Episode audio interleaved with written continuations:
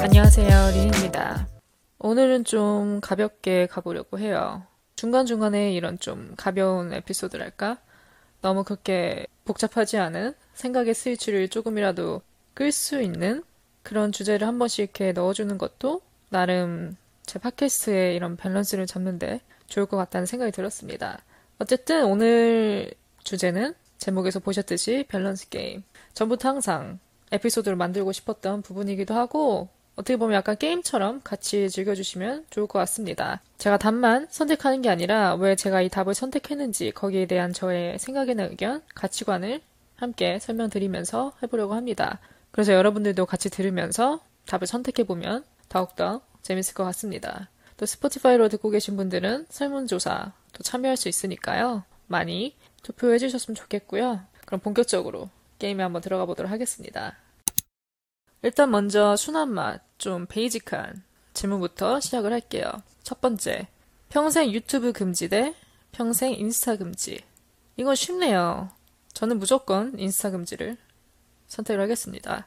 이미 지금도 인스타랑 약간 좀 거리를 두고 있고, 그렇다고 뭐 아예 지운 것까지는 아니지만, 인스타는 뭐랄까 이런 느낌이에요. 엑스트라 느낌? 그냥 약간 조미료를 쳐주는 느낌이랄까? 반면에 유튜브는 이제는 뭐 유행을 넘어서 우리 일상과 굉장히 밀접한 관계가 됐다고 생각을 합니다. 예를 들어 우리가 예전에는 뭔가 궁금한 게 있으면 또 정보를 얻고 싶은 게 있으면 지식인에 달려가서 검색을 했잖아요.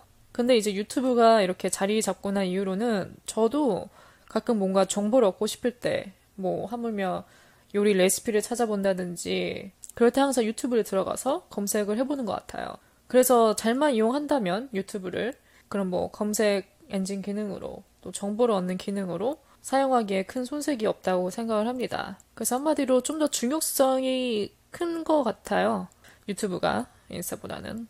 뭐 앞으로 평생 너 인스타 못해 인스타 하면 안 돼 누가 이렇게 한다 해도 딱히 그게 큰 타격이 있진 않을 것 같아요.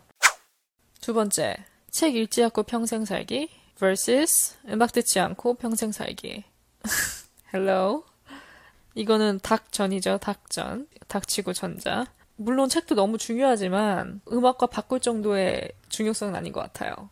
제 입장에서는 그렇습니다. 뭐 뮤직 is my life 까지는 아니지만 그래도 사람의 음악 없이는 글쎄요. 그게 가능할까요?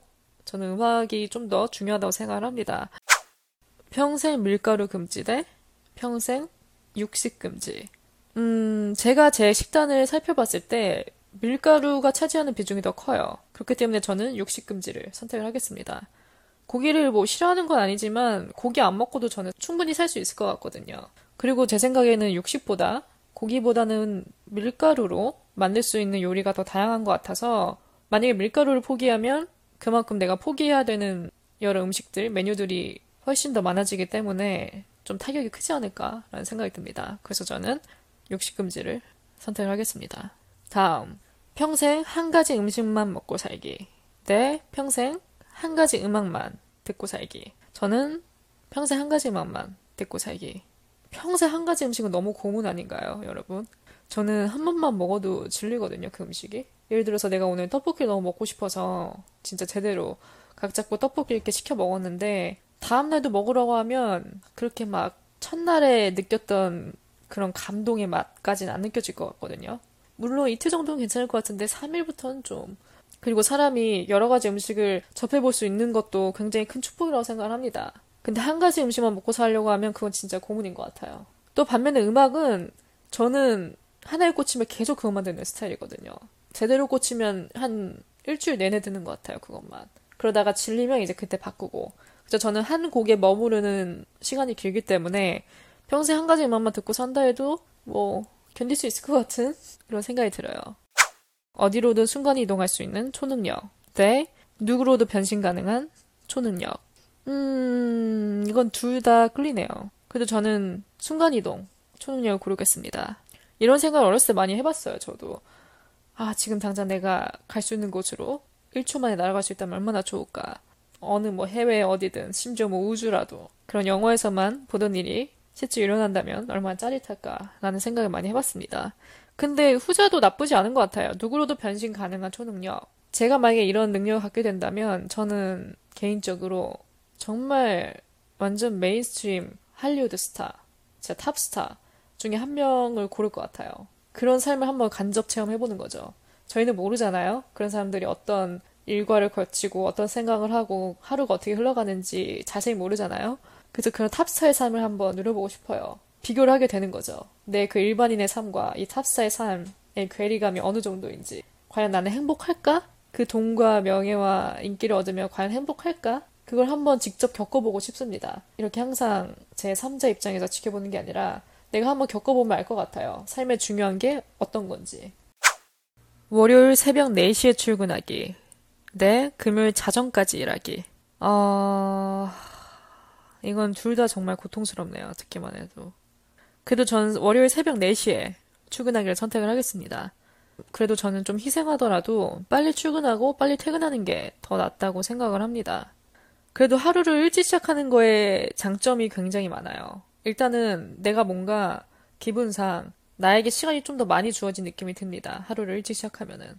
그러니까 내가 해야 될 일을 좀 더 빠른 시간 안에 끝낼 수 있죠. 그리고 남은 시간은 내가 원하는 대로 보낼 수 있으니까.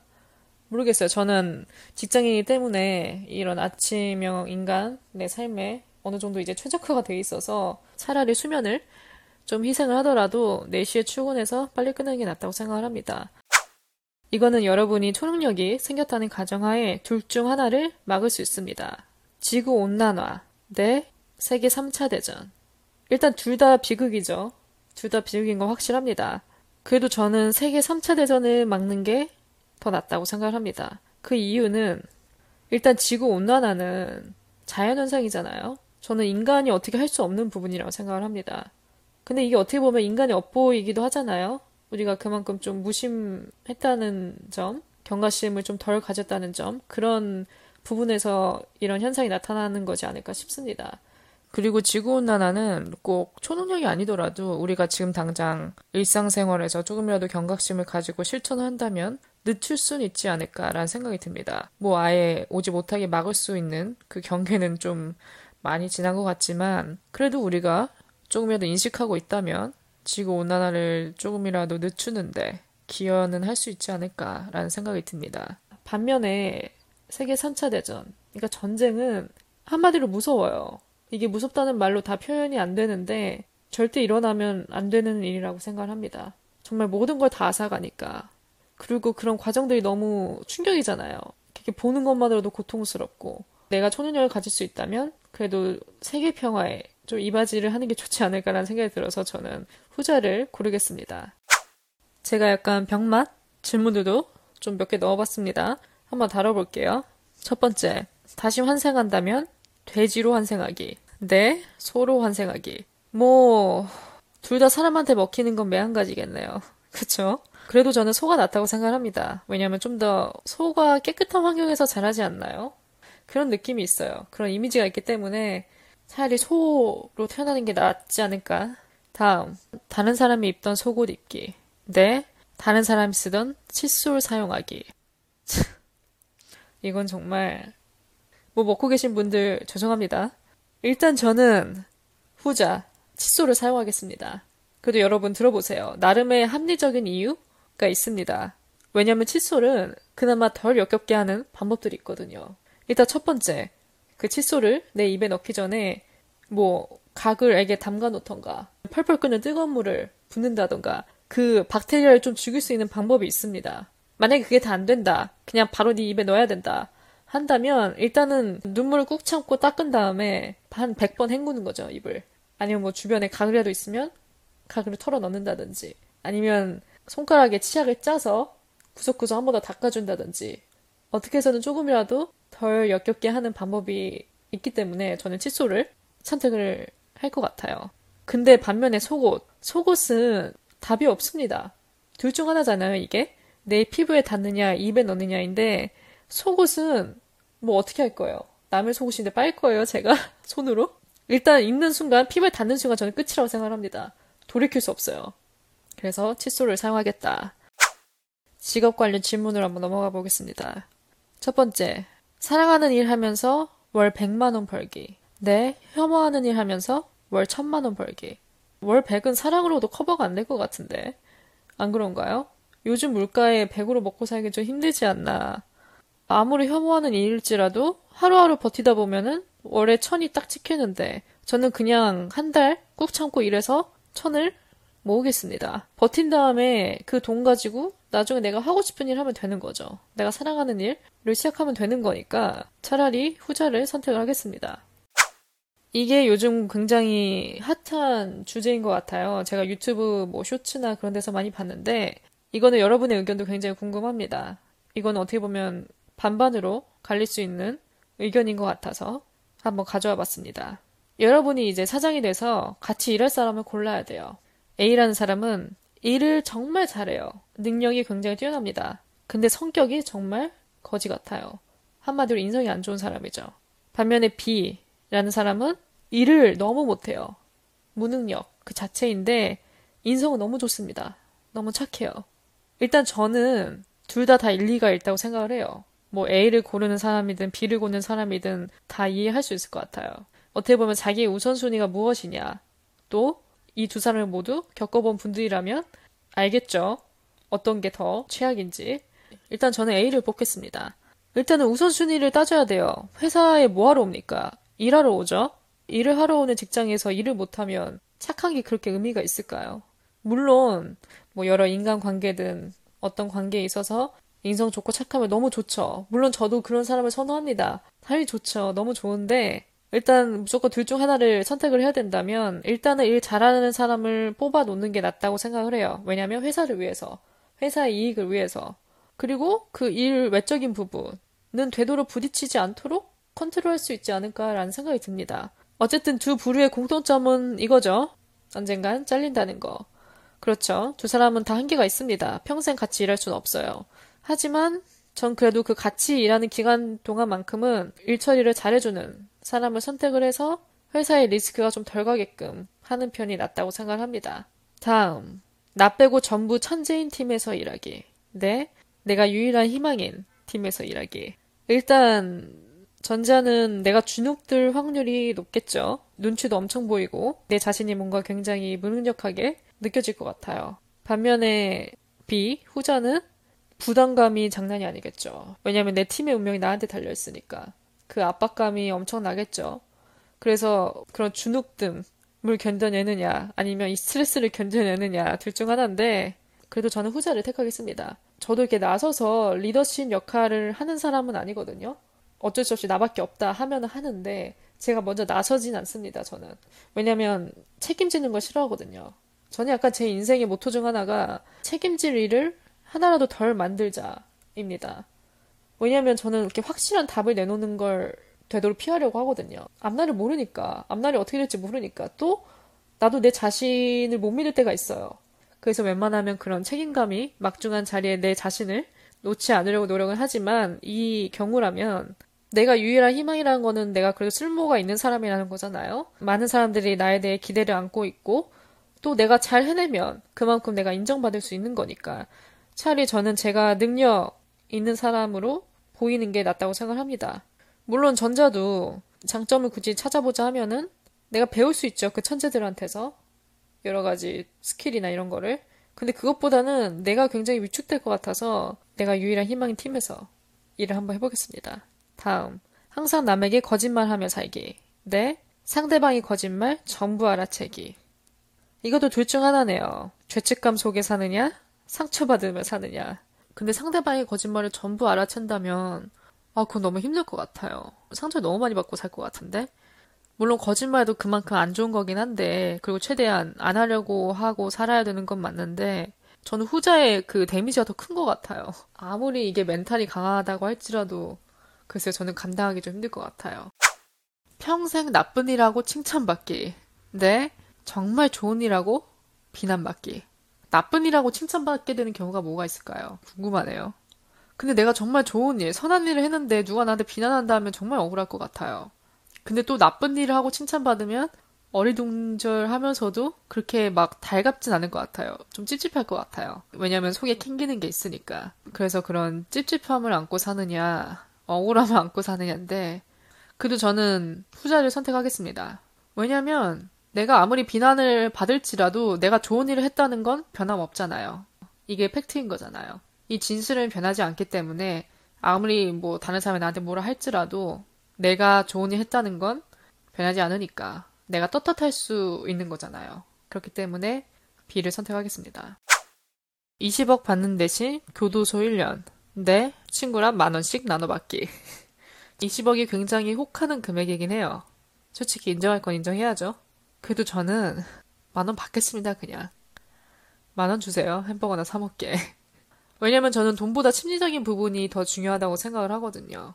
내가 떳떳하고 마음이 편해야 내가 가진 돈을 누릴 수 있다고 생각을 해요. 20억이 있는데 내 인생에 빨간 줄이 그어져 있다? 글쎄요. 그렇게 떳떳하진 않을 것 같아요. 내 자신한테. 저는 차라리 그냥 마음 편하게 만 원씩 받겠습니다. 차라리 만 원으로 햄버거 사 먹는 그 10분이 더 행복할 것 같아요, 저는. 여러분 어떠신가요? 다음.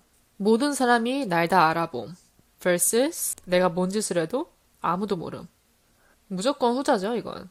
저는 나를 아는 사람이 많지 않을수록 좋다고 생각을 해요. 얼굴은 안 팔릴수록 좋다. 그래도 여러분 팟캐스트는 약간 예외입니다. 많은 사람들이 제 팟캐스트 들어주셨으면 좋겠어요. 그 다음 카테고리는 좀 연애를 한번 넣어보겠습니다. 애인이 동성이랑 바람나기. 네, 이성이랑 바람나기. 이성이랑 바람나는 게 낫죠. 뭐 둘 다 충격이지만 동성이랑 바람났다? 그럼 이건 여태까지 나한테 거짓말을 해왔다는 거잖아요. 자기의 정체성을 숨기고 나를 만나왔다는 거잖아요. 배신감이 엄청 날 것 같은데요, 저는. 저는 오만 가지 생각이 다 들 것 같아요. 그래서 차라리 이성이랑 바람나는 게 낫지 않나? 라는 생각이 듭니다. 다음, 쓰러질 때까지 술 마시는 애인. 네, 술 한 방울만 마셔도 쓰러지는 애인. 아, 이것도 후자가 낫죠. 적어도 일단은 술을 못 마시면 술로 인해 생기는 트러블은 없잖아요. 그거 가지고 오는 뭐 스트레스나 다툼은 없을 거니까 차라리 술을 못 마시는 사람이 낫지 않나? 라는 생각이 듭니다. 상식 1도 없는 백치미 애인. 네, 똑똑하지만 잘난 척하는 애인. 저는 백치미 애인이 낫다고 생각을 합니다. 그 대신 이제 자기가 너무 모르는 거에 대해서 당당하지만 않으면 저는 괜찮을 것 같아요. 제가 모르는 부분은 알려줄 수 있으니까. 반면에 아는 건 많지만 똑똑하지만 그걸 뽐낸다? 잘난 척한다?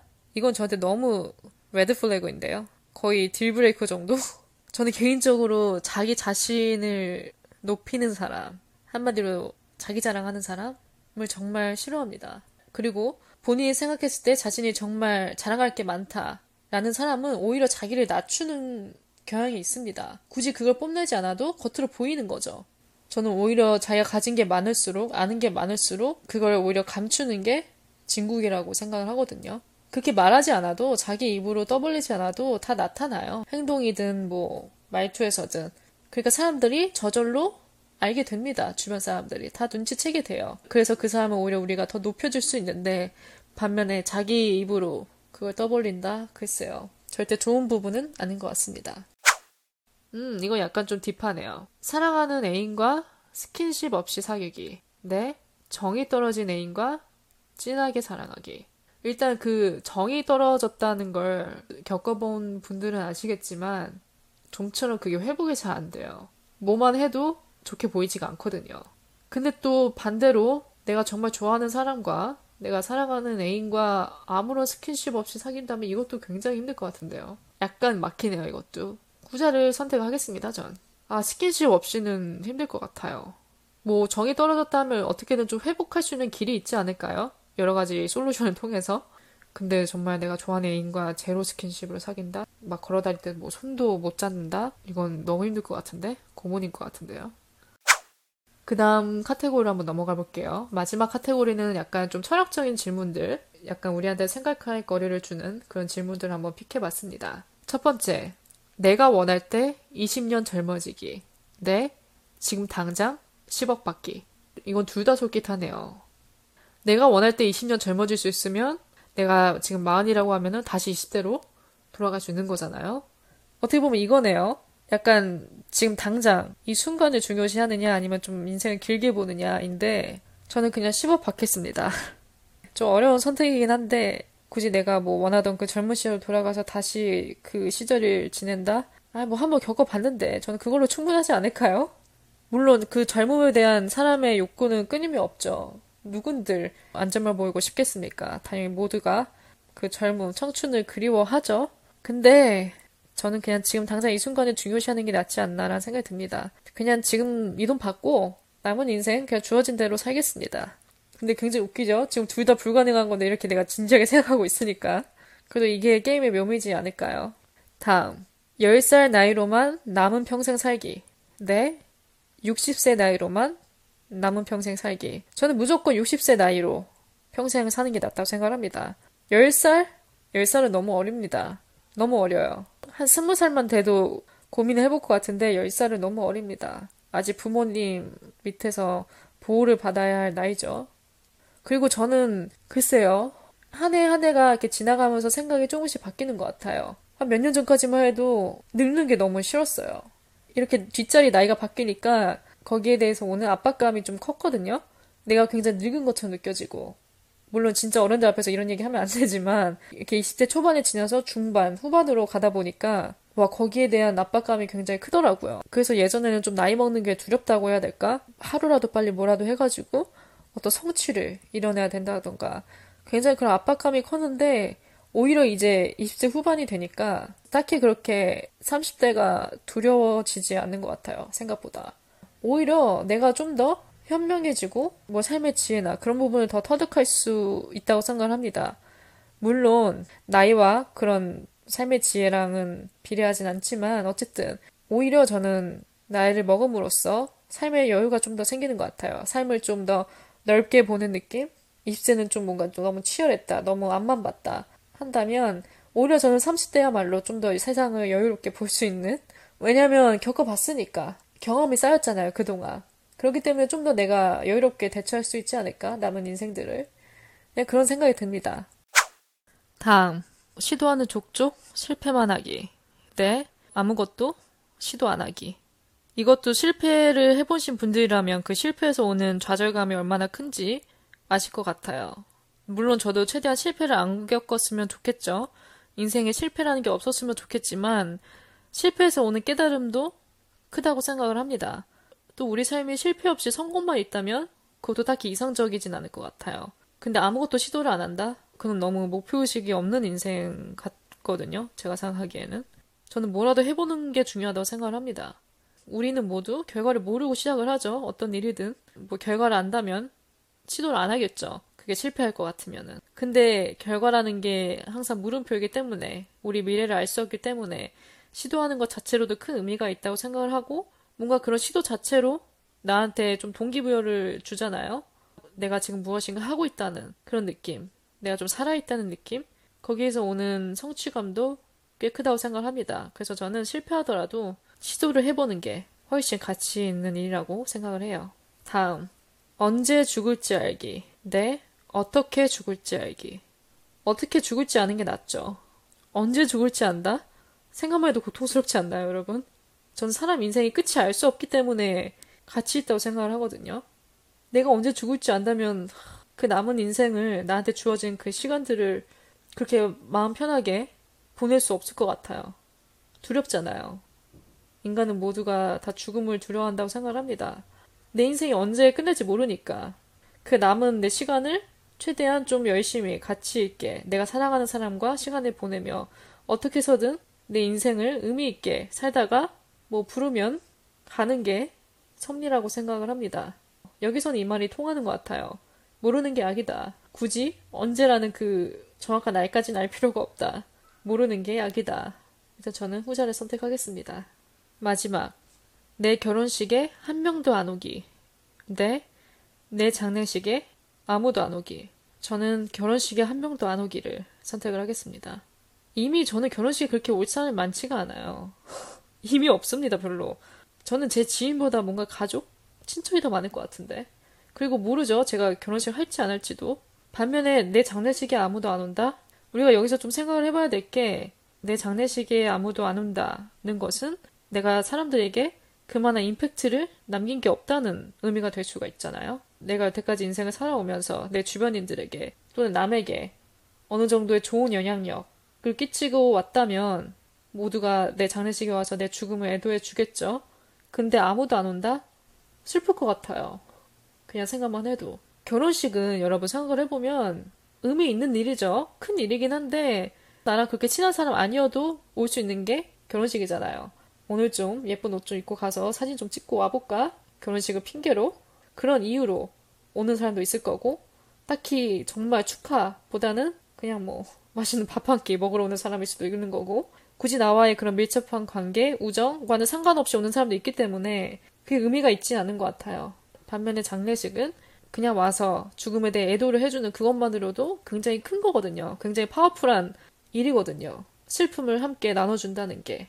아무리 내가 뭐 죽었다 할지라도 내 장례식에 와서 많은 사람들이 애도해주고 슬픔을 나눠준다면 저는 뿌듯할 것 같아요. 눈을 감았다 할지라도. 네, 오늘 제가 준비한 질문들은 여기까지입니다. 물론 좀 더 추가를 할 수도 있는데 좀 아껴두려고요. 2탄을 위해서. 오늘은 좀 색다르게 즐겨보자 하는 마음으로 이런 작은 게임을 준비해봤는데 어떠신가요? 물론 생각에 스위치를 끄고자 만든 에피소드지만 은근히 아닌 것 같아요. 은근히 또 생각할 거리를 안겨주는 질문도 굉장히 많았기 때문에 여러분들에게 좀 유익한 질문들이 되었으면 좋겠고요. 오늘 또 하루 이렇게 시간 내서 들어주신 분들 너무나도 감사드리고 저는 또 다음 에피소드로 찾아뵙겠습니다.